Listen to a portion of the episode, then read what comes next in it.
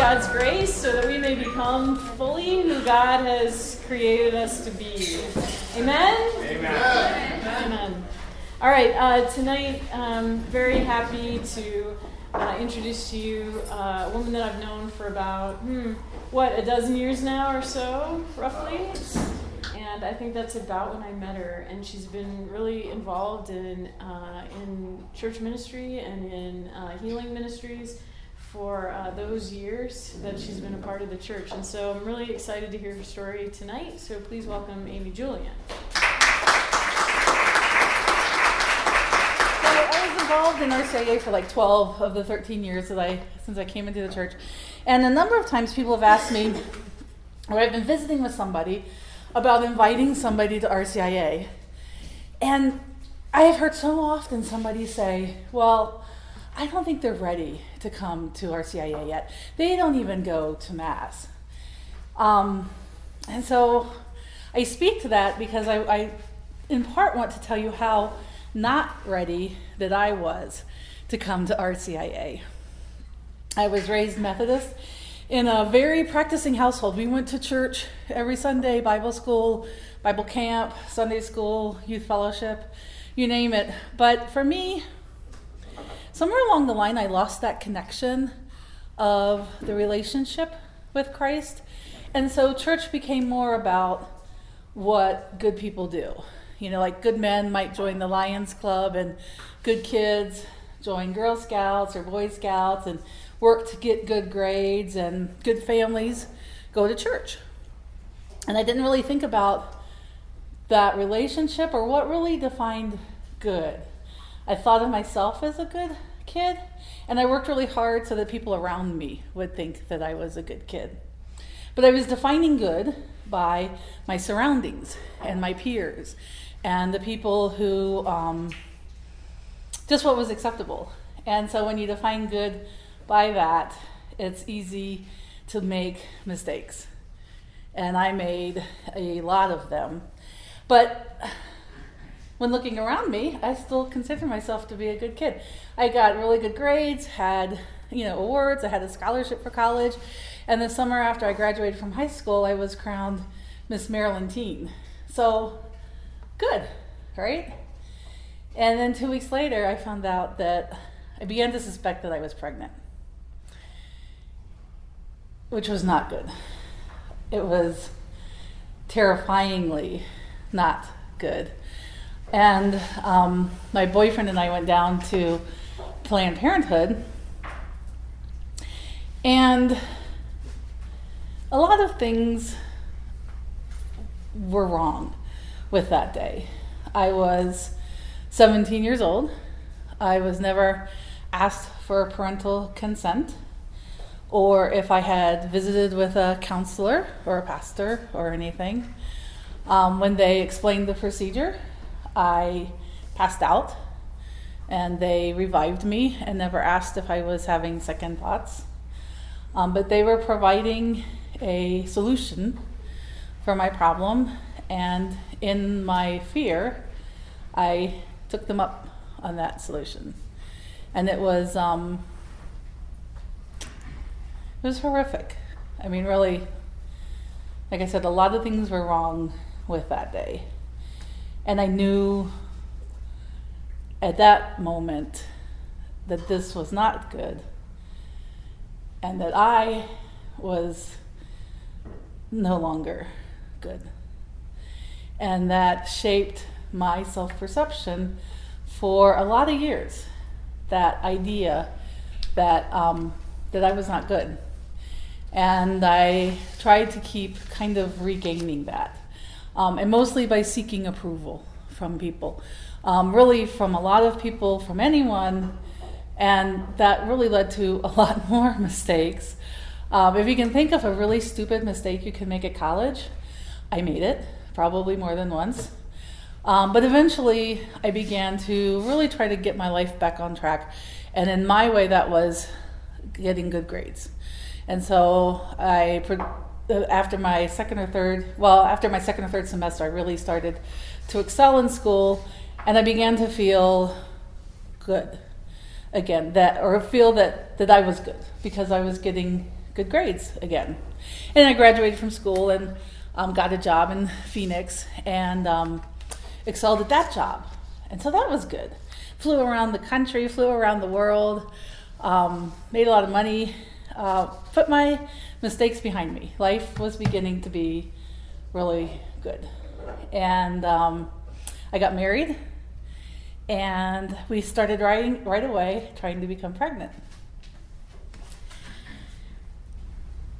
And then I could no longer put my mistakes behind me because I started, we couldn't get pregnant right away. And I started to think about that God that I had left behind 10 years before. And why on earth would He give me a child? Um, and I began to fear that, that God. Um, but we did become pregnant after a couple of years. And at first, I was really joyful about it, but then I began to have nightmares.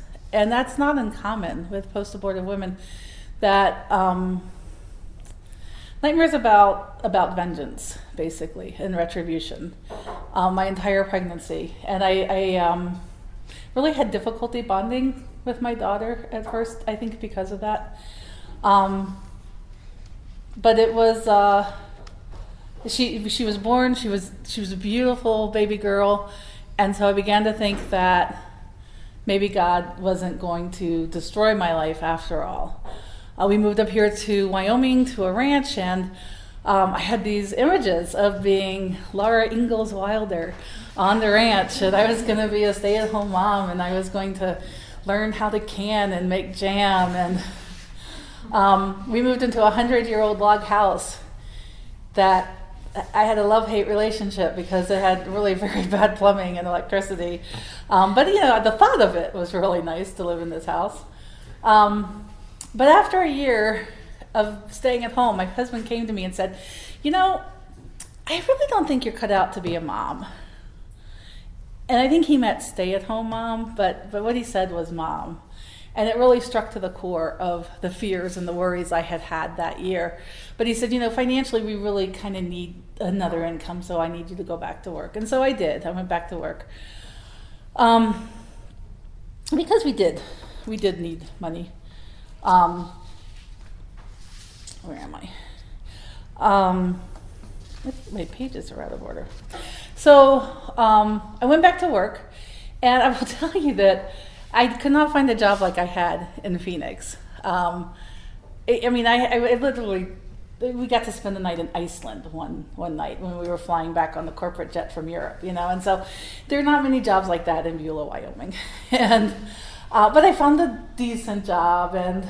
Um, it, you know, paid okay, and I was contributing to the household income, and we had a bunch more kids, and the years passed, and after about 10 years, I realized that I was kind of miserable. You know, that I was living a day to day life. I was, we had good, good moments with the kids in the, in the family, but there were a lot of times when I yelled too much at the kids.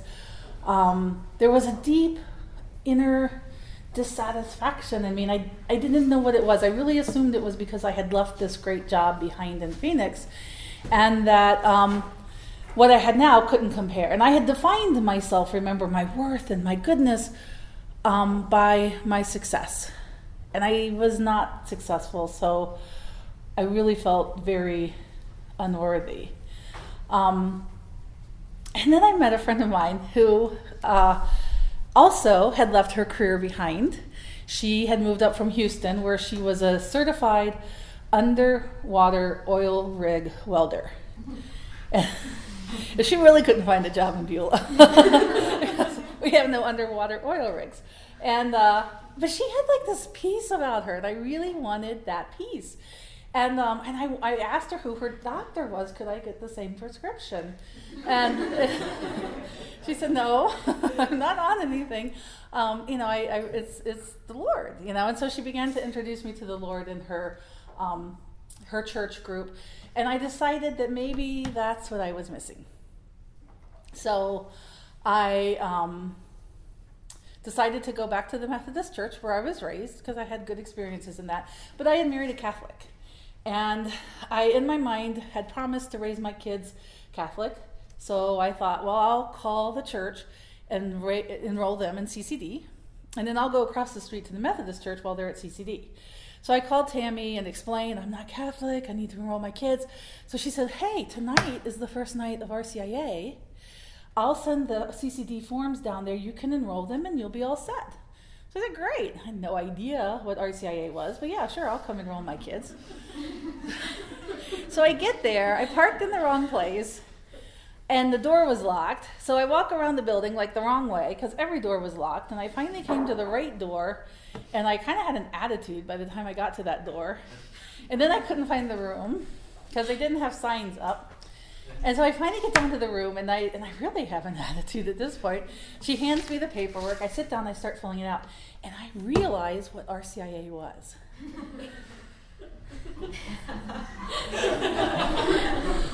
And I was like, these darn Catholics, they are no better than used car salesmen. They're like using these bait and switch tactics on me. And so I was sitting there trying to figure out how I can gracefully exit the room. And Linda Simon started talking about how she had been Methodist the year before and come into the church. And she came to RCIA because her daughter wanted to receive communion like daddy. So Linda enrolled her in CCD and enrolled herself in RCIA so that she could learn what her daughter was being taught so she could unteach it at home at night. and her story was enough like mine that I thought, well, you know, okay, stick around, see what they have to offer. So when I say I wasn't ready to come to RCIA, I would challenge you to find somebody less ready than I was to come to RCIA.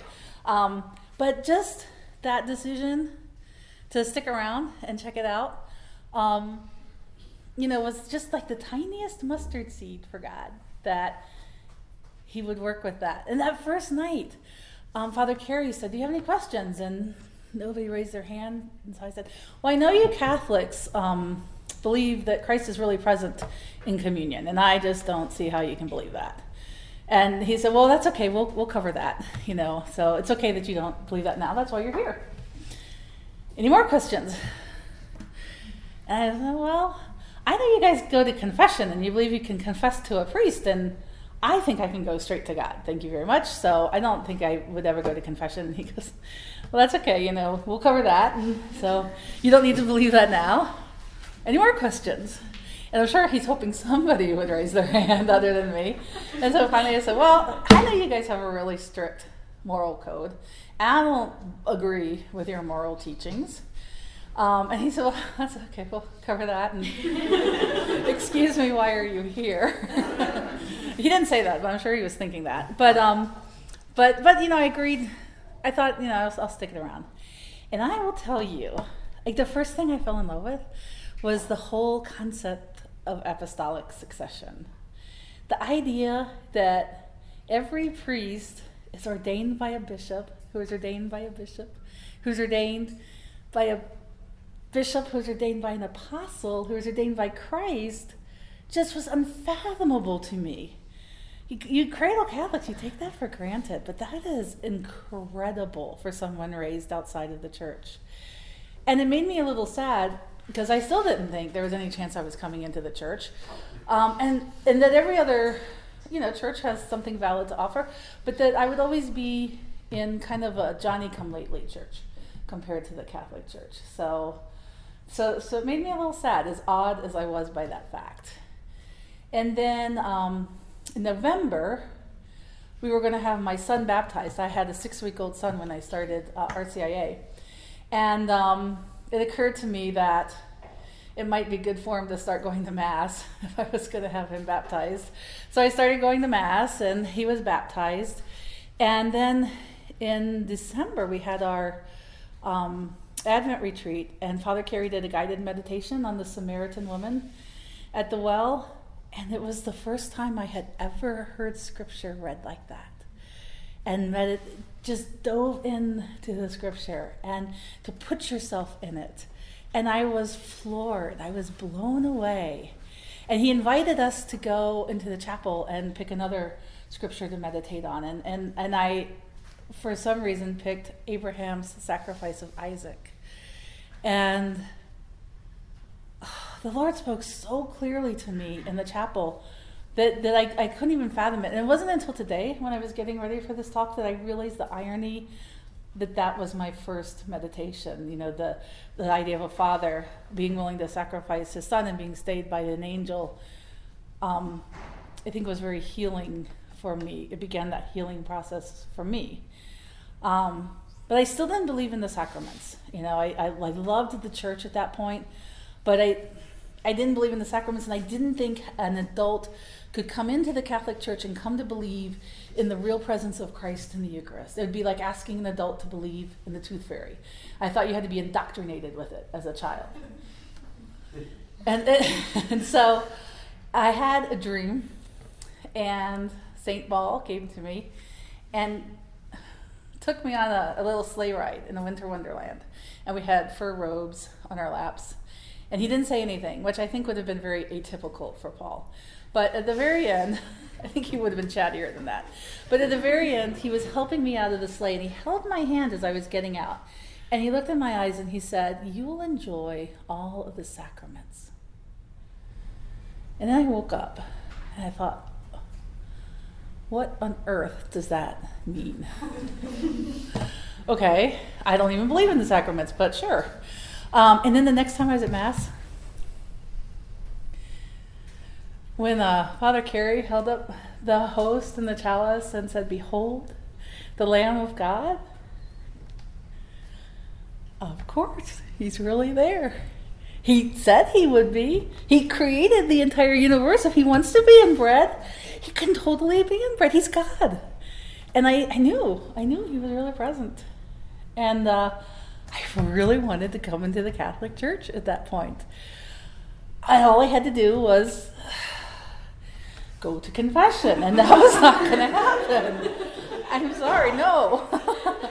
so I was really distraught at that point. And so this is December, and January. So I, I had quite the conflict going on there for a while. Um, and in January, I was driving to work, and it was um, the anniversary of Roe versus Wade. And for the whole week, KSLT had interviews with people about abortion. And oh, it was like the floodgates just opened. Every week driving to work, or every day driving to work that week, I would just bawl. And I would get to the daycare and I would have to wipe off my face before I took my child in. And by the end of the week, I was completely broken. And I called Father Carey and said, I have got to come to confession. And so he said, Sure, come on. And so I went in, and um, if you've never had a confession like that, um, you may not fully appreciate the power of that sacrament. Um, and when he absolved me, he laid his hand on my head and absolved me of my sins, I felt shackles come off that um, I didn't know I was wearing. And I went into the chapel and I just bawled. And it started raining really hard on that metal roof, and which is really loud.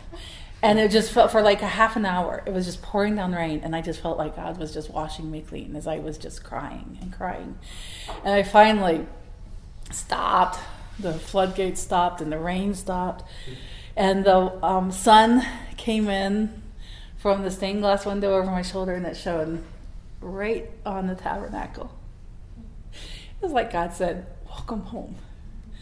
you know, my precious child, you are home. And um, the rest of that Lent was just whew, insane. Jacques was still in Spearfish, and the Newman um, Club did living stations that ripped me apart.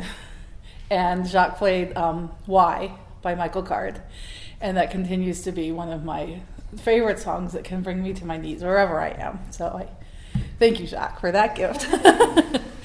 And um, by Easter Vigil, I was um, completely and totally head over heels in love with God and His church.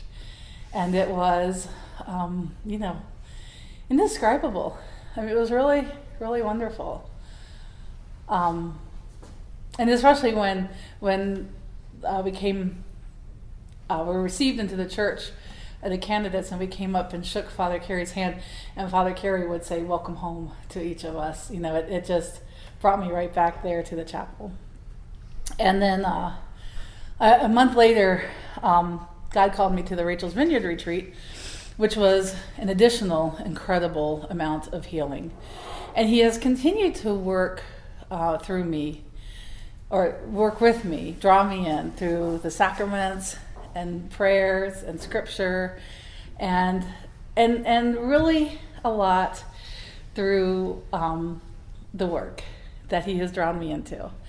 And I had spent most of my life working to prove to somebody that I was good enough. And now I feel like the last 13 years, I've been given the gift of working out of sheer love and sheer gratitude and a desire to bring others to the Lord, to the foot of the cross, and to the light and the love of our Savior.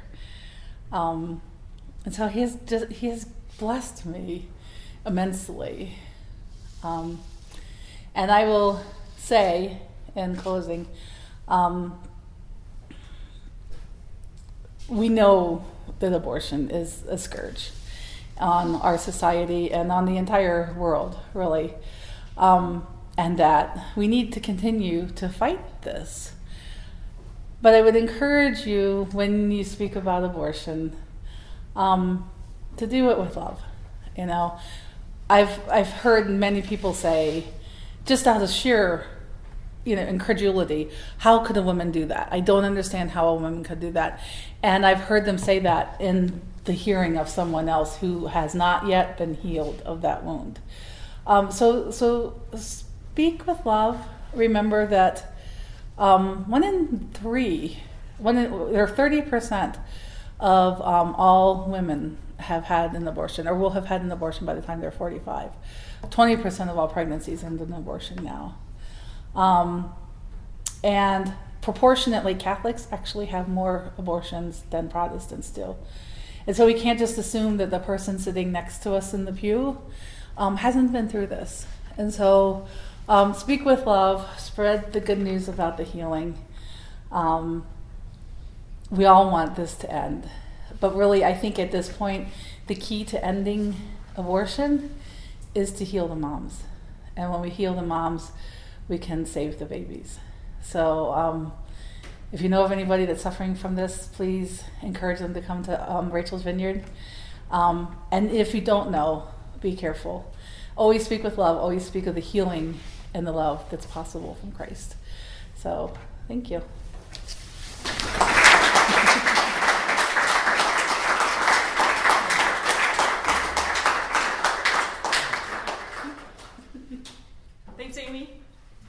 I just want to add um, a footnote, uh, which is that Linda Simon, who she mentions, came in order to unteach her daughter whatever she was going to be taught, is Catholic today. oh, yeah, she was there.